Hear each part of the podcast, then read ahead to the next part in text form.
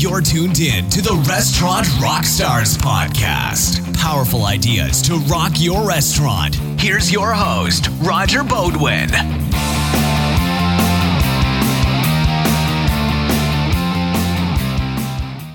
Hey guys, Roger back at you from the Restaurant Rockstars podcast, and I'm so excited that you're here. You know, again, I love talking to really creative, inspiring, and passionate operators across the country, if not the world, and this week's guest is no exception. Her name, Lindsay Anderson, and she is the proprietor and sommelier at Uvae Wine Bar in Chicago. Her early inspiration started at age 16 as a cake decorator. She then transferred that experience into a passion for wine, and how she became a sommelier is a wonderful story, and what it takes to become a sommelier. But not only that, she started her wine bar, her new concept, in June of 2019. Of course, none of us could have expected the COVID 19 crisis just around the corner, but what you really want to hear is all about her decades of experience and how that's translated into competitive advantages that she's putting in place, best practices at Uvae to not only succeed in this pandemic, but come out the other side as a much stronger, more profitable business. You're not going to want to miss it. It's a great one. So stay tuned and thanks again for listening.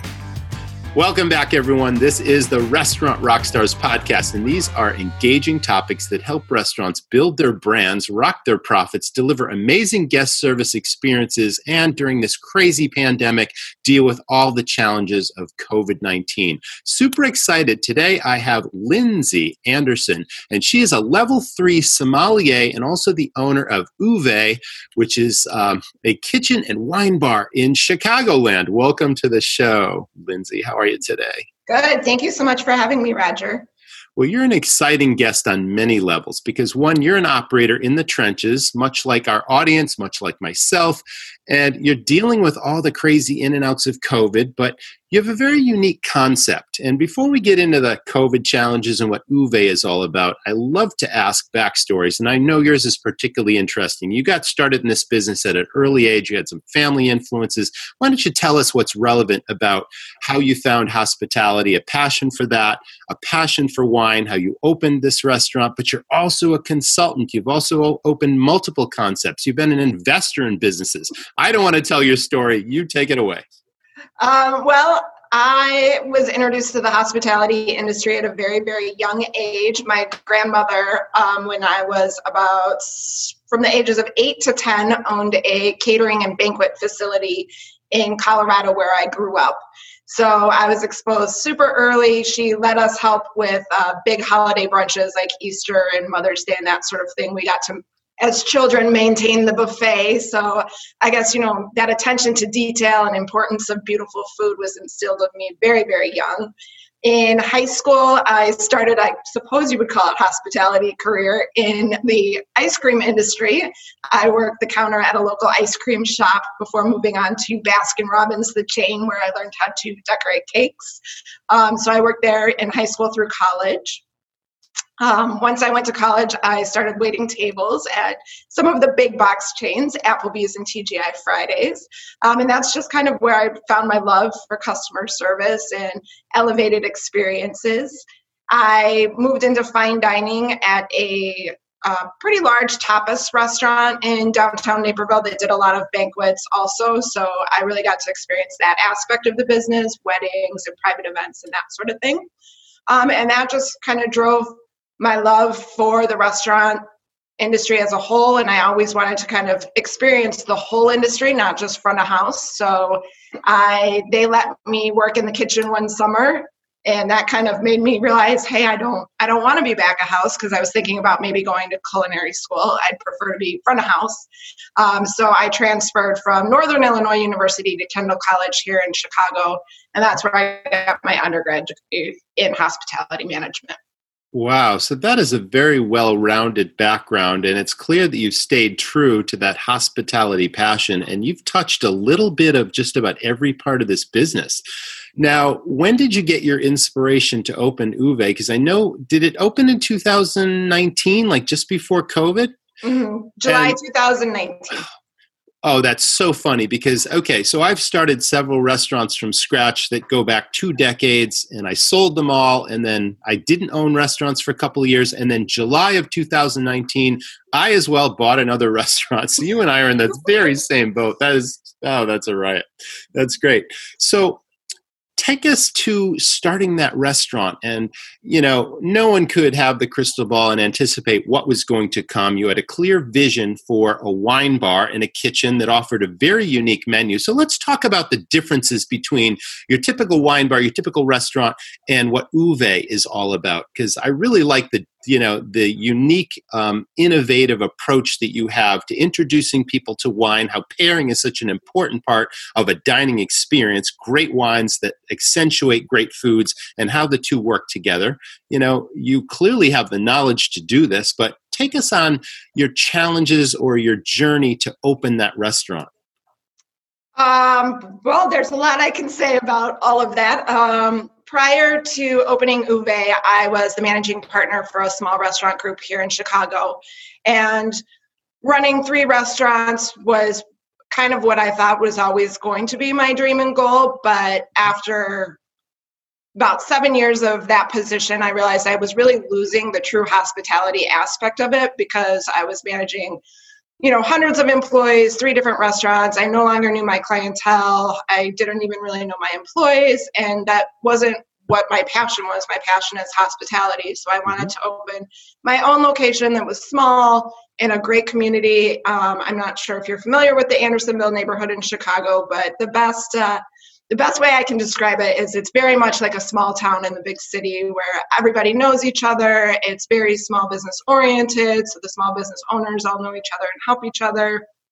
We have a huge regular customer base, which has definitely had uh, a significant impact on our success throughout the COVID situation but just you know to be able to have a small local place that people can go and feel comfortable and it's warm and inviting was very very important to me mm-hmm. um, as far as the menu and the wine list goes i um, am the i'm an instructor for the level one sommelier certification course at kendall college uh, right. that's where i got my certification so education is a really strong part of my background and i think that wine is an amazing tool as far as enhancing the experience but i think that there's um, you know not a lot of people know the basics of wine. So i kind of use my educational background when i'm designing my wine list. I want to offer varietals that people know and understand sauvignon blanc but i want to show them the difference between a sauvignon blanc from new zealand versus a sauvignon blanc from sancerre france and give them the opportunity to try and sample different things which is why we have the three ounce pours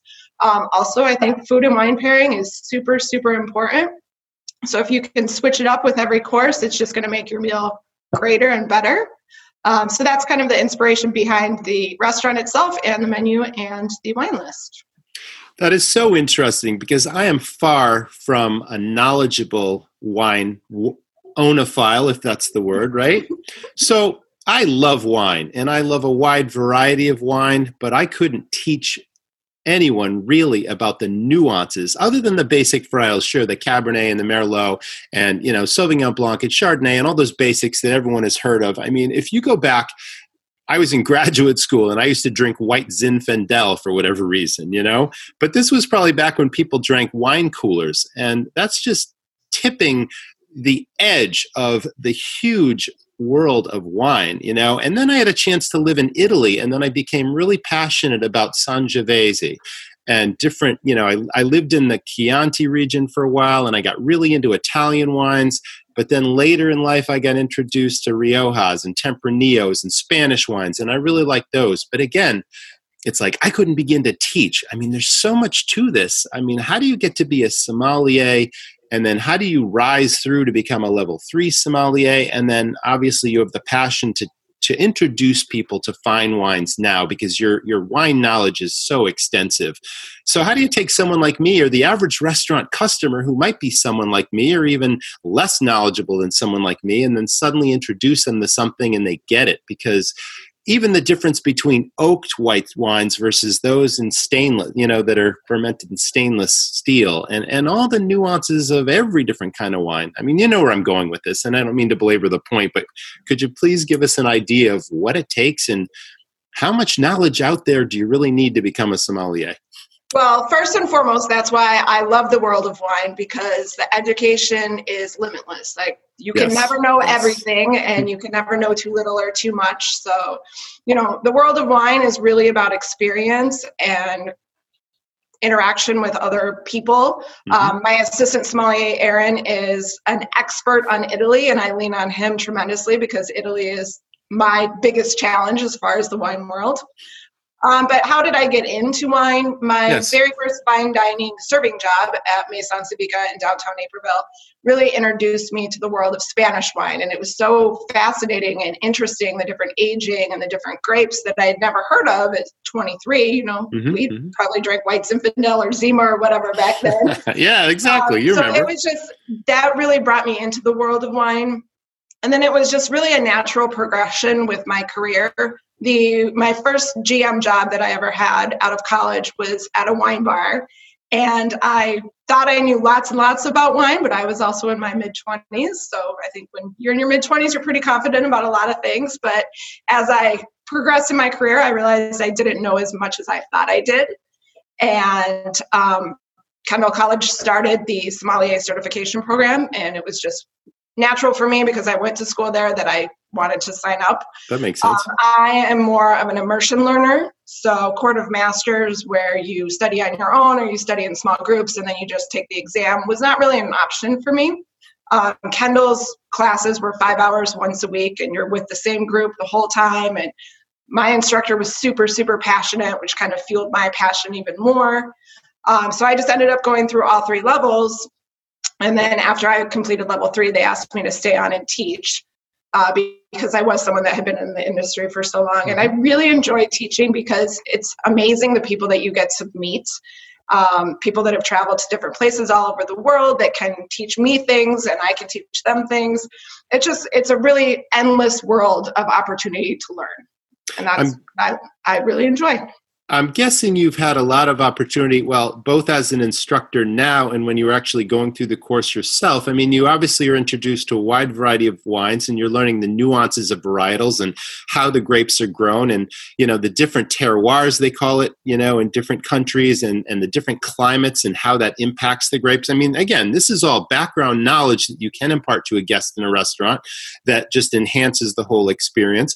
But, you know, proper tasting I always remember one of the things I enjoyed most about owning restaurants because I had different wine lists in different restaurants. I'd always meet with my wine reps and we'd sit down and we'd taste new wines all the time. And that used to be a real great break from the day of running a restaurant. And they'd, you know, they'd bring out the spit bucket, you know, and you'd sip a little and then you'd dump the rest in. And it's like I never wanted to do that. I just wanted to enjoy each each tasting and not constantly. So of course, I don't know. Was that part of the curriculum? I mean, do you taste more than you dump, or do you spit more than you drink? I mean, uh, it depends on the group. I think. Um, yeah. You know, one of the things that we did to um, manage our business during the three month shutdown is we started doing virtual tastings, which was easy for me to kind of move into being an instructor. And yes. we were very, very fortunate that we created a huge following for these virtual tastings. And we've taught, you know, our customers and the general public in different neighborhoods, you know, something different than a regular wine tasting because we are using that educational based process of all right this is the proper procedure to taste. Understanding the different different grape varietals from different regions the different terroirs the difference between the laws in italy and the laws in france and the laws in the united states. So it's been it's been really great to continue not only my own personal education but create this great community group virtually. Can you tell us how that worked? Um, because to have a virtual tasting, that means that your audience needs to have the wines in front of them, regardless of where they are. So, are they per? Did you work it out so that they would literally purchase these wines in advance and on a weekly basis? Maybe. I mean, you tell us how it worked, but that's how I'm getting it without knowing anything about how you did it. So we started it during the shutdown, and we've continued through the summer. And now that mm-hmm we're getting into the colder months, we're still doing them. Uh, we do them twice a week. It's a pre sign up, so we know how much to purchase. And then we uh, purchase little four ounce plastic bottles that keep the wine fresh. We don't open the wine till the day of the event. And then we, you know, fill up all the little bottles with four ounce tastings, put them in a tamper proof sealed bag per the Chicago uh, um, to go cocktail law. And we deliver, they can come pick them up, and then we all jump on a Zoom at the scheduled time, and we have a PowerPoint presentation, and either myself or Aaron, my assistant sommelier, leads the leads the tasting. Um, once we got into summertime, and it was again super busy at the restaurant, which we're very thankful for. Uh, one of my former students, who was in my level one class and went through level two with Aaron, uh, he recently retired and he's been helping us out by hosting. So it's been really nice to like connect with all these people virtually. Well, Lindsay, I think that's tremendous. You know, as operators, I'm a huge advocate, and any operator really needs to have as many profit centers as possible in a restaurant. But it's also about building what I call affinity with the customer, which clearly you're doing, which gives them multiple reasons to appreciate your offering and to have a powerful sense of belonging to your restaurant or to Uvae. So I, I just think that's terrific. It's a very innovative idea. And I think other operators, now that the, we, we've just heard how you've done it, can sort of duplicate the idea. So I really appreciate you sharing that. That's, that's wonderful. Yeah, of course. Now, you you much like me when covid hit i mean you had to wear all the hats. I understand you jumped in as the chef in the kitchen. You were doing your own deliveries of, of wine and and the dinners and all that sort of thing. And you know you're wearing all the hats because this of course is the business of a thousand details.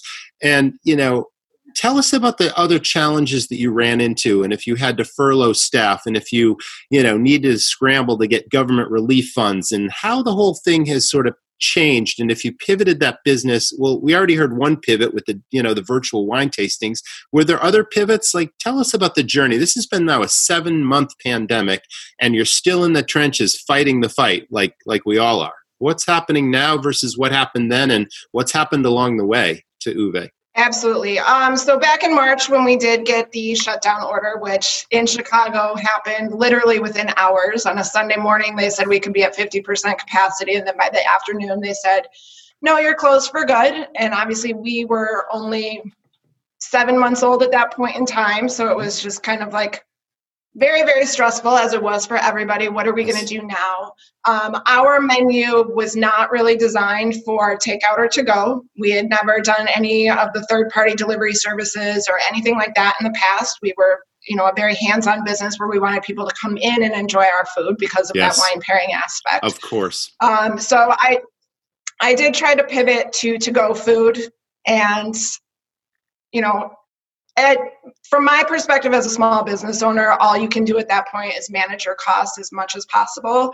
So while my staff was furloughed and they all did go on unemployment, I was like, okay, well, I will stay and I will cook and try to make money. Uh, but after after three days, it was like, okay, this is very depressing and sad to sit here and wait for you know two or three orders to come in every night. So I made the decision to close the restaurant, and we closed for about a week and then because owning a restaurant you kind of have to be a workaholic. Um, you know it was like i can't just sit here for the next three months and wait for this thing to end. So that's when we pivoted into the virtual tastings.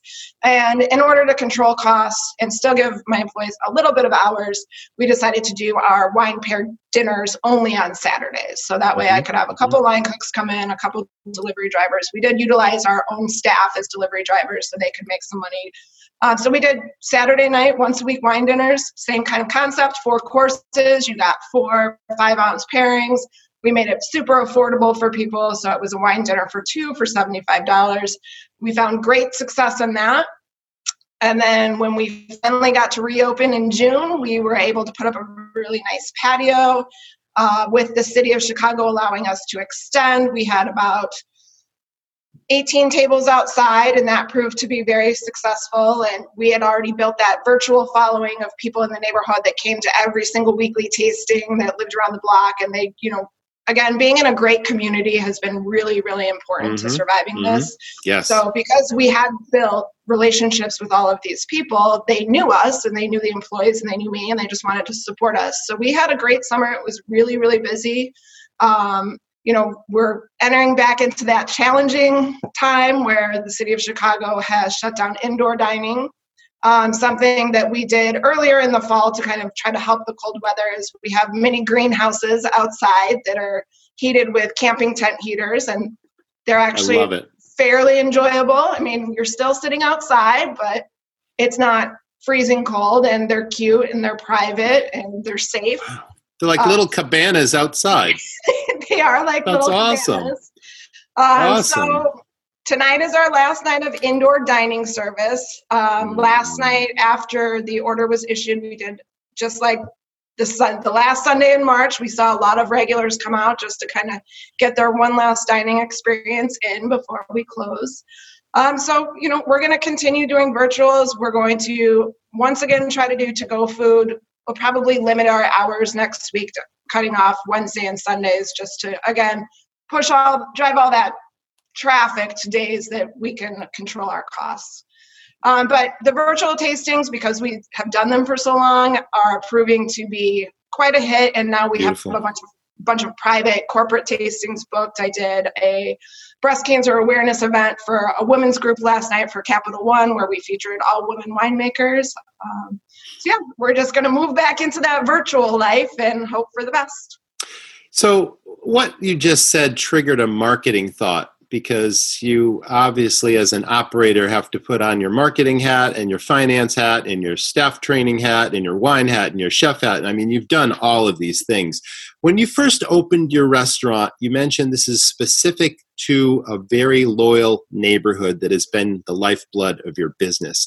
And Chicago, of course, has 10 million restaurants in it. It's a hugely competitive restaurant town, of course, and you could find any kind of food under the sun pretty much everywhere. Did you realize that um, you were only going to market to that neighborhood? Did you try to branch out into other parts of the city at all to make any kind of a splash? I mean, you obviously work with PR people and you've got a marketing team and all that sort of thing, but back then versus now, do you, what is your marketing philosophy and what makes the most sense for you in terms of marketing your business? Well, I had had experience with restaurants in this neighborhood prior to opening Uvae, which mm-hmm. is, and I had looked for a space for Uvae for almost two years in the suburbs and all over the city. And with my experience with my past company, we opened a restaurant up here in 2017, which is when I really got to know the community and the Chamber of Commerce. And I just really enjoyed that small town feel. And that's exactly what I was looking for is to provide this level of hospitality that people are not going to get at a big chain restaurant or you know one of the bigger restaurants in river north or downtown or that sort of thing. So really that sense of place or sense of community the terroir was very very important to me and andersonville fit perfectly.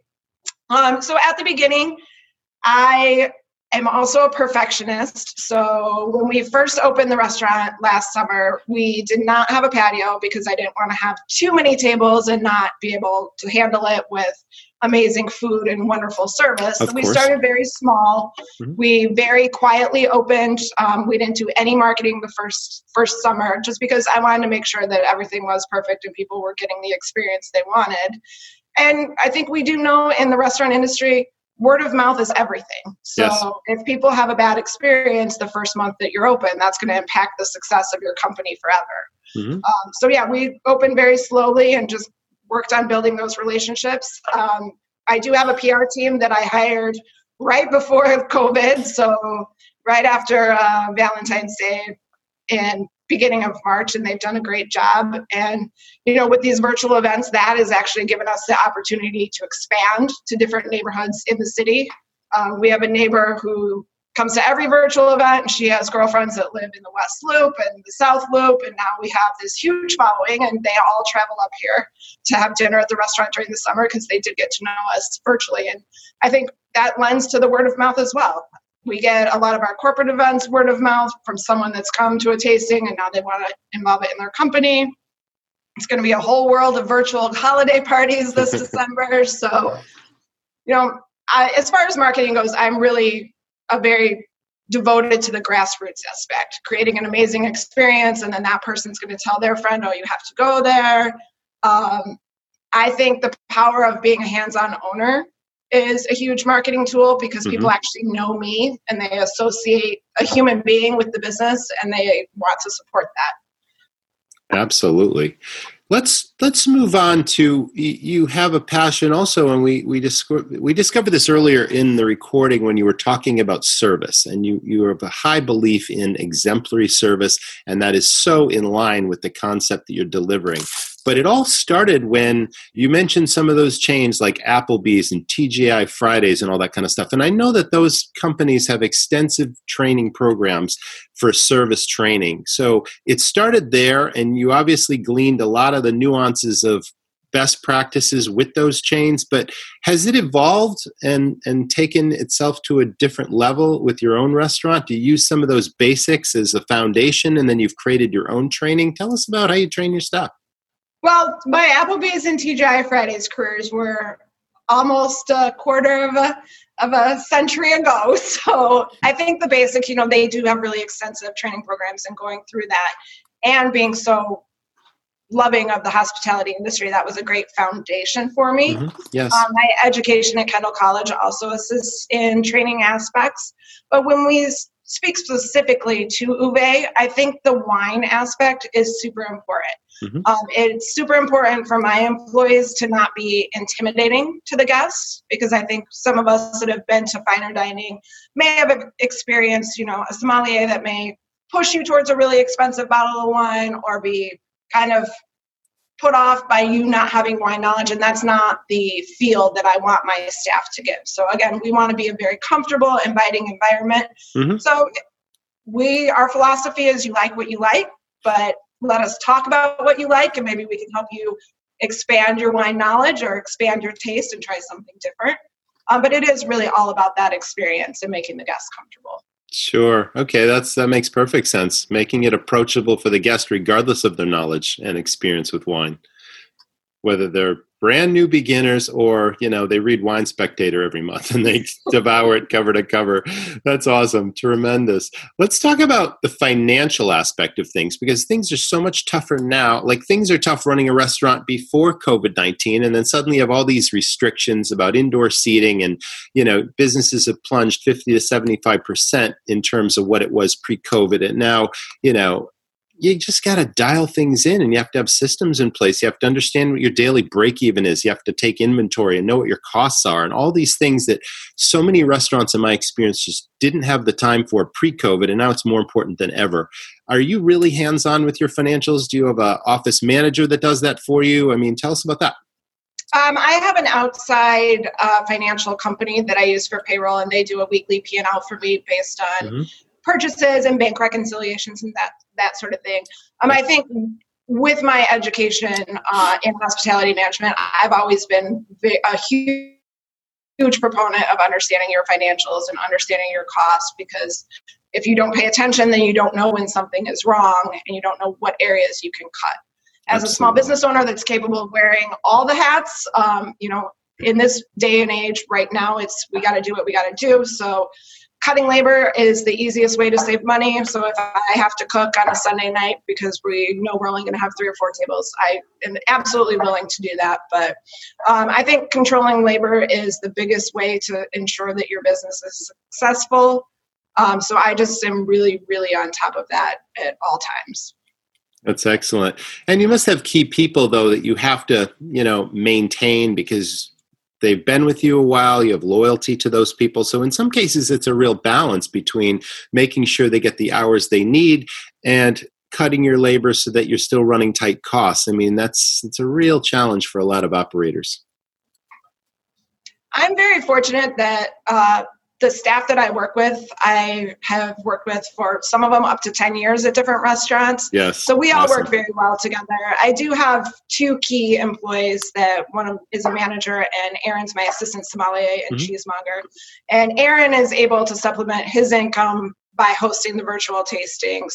Whereas the servers, you know, we all understand how unprecedented this time is and that it's difficult for everybody. And my staff cares about the business because i care about them working for a small business. You know you do build relationships with your staff and they are important and they understand how important they are to me. So we've worked really really well with working on a rotation of okay we all understand that hours are getting cut. I'll take these two days you take these two days. Same thing with the kitchen staff. You know we just rotate as best we can to make it fair for everyone Excellent.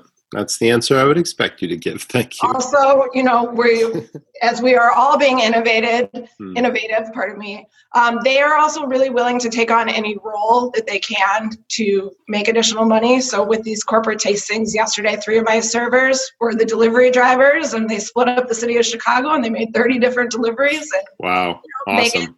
hourly and tips from that. So everybody's kind of willing to jump outside the box during these times. Fantastic. That's beautiful. Now, you also give back to the local community. You want to tell us about your work with the local shelter? Absolutely. I think it's really important to be part of your community. Um, most recently, I've supported Meals on Wheels. We are doing a holiday uh, virtual tasting for them, and then we did a virtual tasting for them this summer where I'm donating 100% of the profits. Um, I've always worked with the night, night ministry, um, donating food and you know, doing any kind of fundraising that we can to help the community is super important. All right. What about giving us your best advice to say an operator that's really struggling right now with covid? I mean what can you tell them based on your own experiences and just to give them a little bit of encouragement? Because there is a light at the end of the tunnel. We just don't know when it is but it's like we are resourceful we're resilient we're passionate about what we do but a lot of restaurants are really struggling out there and it really helps sometimes to understand that other people are going through the exact same thing you're going through and we're all you know doing the best we can with the circumstances that we cannot control but what would you tell them um, i think it's important during these really just strange mm-hmm. bizarre times to build your community of networking within restaurant owners. Again, I'm fortunate to be in Andersonville where I'm great friends with all of the owners of the restaurants. So just bouncing ideas off each other. And you do have to think outside the box. We can't just think about the food and beverage in this industry anymore. What other skills do you have? Um, my neighbor across the street, they are great friends of ours and you know they do a lot of to go business where i don't but they we help each other. So we send people to them they send people to us but really you just you have to think outside the box. Things are so different these days that you can't just rely on on food sales. You need to look mm-hmm. at um, you know return on investment if you're not for me for example it's not worth it for me to do a third party delivery service because they're going to take 30% yes.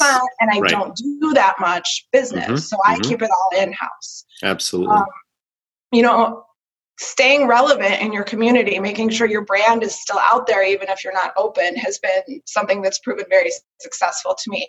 Maintaining your social media, engaging with people on social media, updating your website, making sure that you know all platforms are updated, which I've seen a lot of restaurants which it is time consuming but it is important. A lot of restaurants are failing to update their Yelp pages or their Google pages with their correct hours so people don't know mm-hmm. when they're open, if they're open. And then, you know, you just have to keep adapting and keep relevant.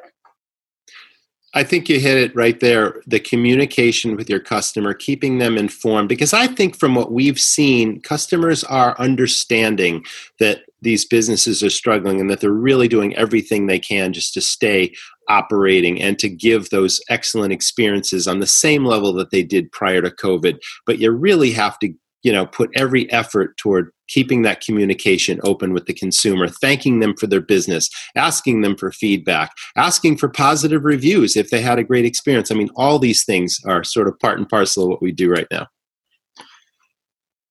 It's Absolutely. been it's been a pleasure having you, Lindsay, on the podcast. We learned so much. I think you've been tremendously successful in your career, and I can only see that you're, you know, you're going to keep this thing going. Do you have any plans to expand in the future once the COVID thing is gone? Um, what do you think about that? Everybody always asks me that, and I have to be 100% honest. Like, as far as my career goes, I have have reached my dream. You know, I mm-hmm. have a great staff. I have a great customer base and I thoroughly enjoy coming to work every day and interacting with both. I don't I don't want a second restaurant because then I'll lose that aspect. And I've already experienced that, you know, being a managing partner and an investor in a group that had multiple restaurants just it wasn't for me. So I'm I'm super happy to get to work in the kitchen once in a while, but still be on the floor and you know pick the wine list and help my staff grow as far as their wine knowledge and just have these relationships with my guests is very very important to me.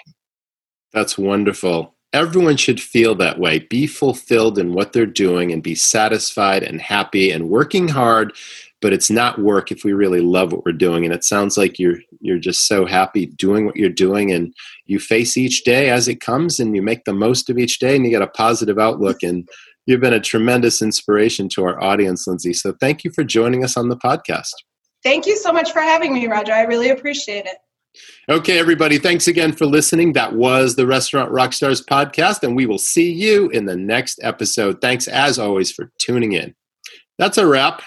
Guys, I was so inspired listening to Lindsay, and I'm hoping that you were as well. It's absolutely incredible the passion, the resilience, and digging deep, and the whatever it takes attitude that we're exhibiting during this crazy pandemic. Nobody knows when it's going to end, but we could all take a lesson from some of these best practices and some of these innovative ideas that we learned in today's episode. It's all about systems. We talked about finance, we talked about staff training, we talked about innovation and creative ideas to drive the business forward. If any of you are looking for any new inspiration, new hope, new help, in the challenges that you're experiencing, I'd love to talk to you. I, again, love speaking with operators one on one and talking shop. And I do uh, take on a limited number of clients each quarter. And if there's something I can help you with, no obligation, just reach out to me, Roger, R O G E R, at restaurantrockstars.com I'll at least give you some free advice, and if you want to go further, we can certainly explore that. So again, Roger at restaurantrockstars.com. Also, use that email address if you have any topics or ideas that you'd like to see in an upcoming episode of the podcast. I'll be sure to look into that for you. So please leave us a review on iTunes, and we will see you in the next episode. Thanks again for listening. Thanks for listening to, to the, the, Restaurant, Rockstars, Rockstars podcast. For lots of great resources, head over to restaurantrockstars.com. See you next time.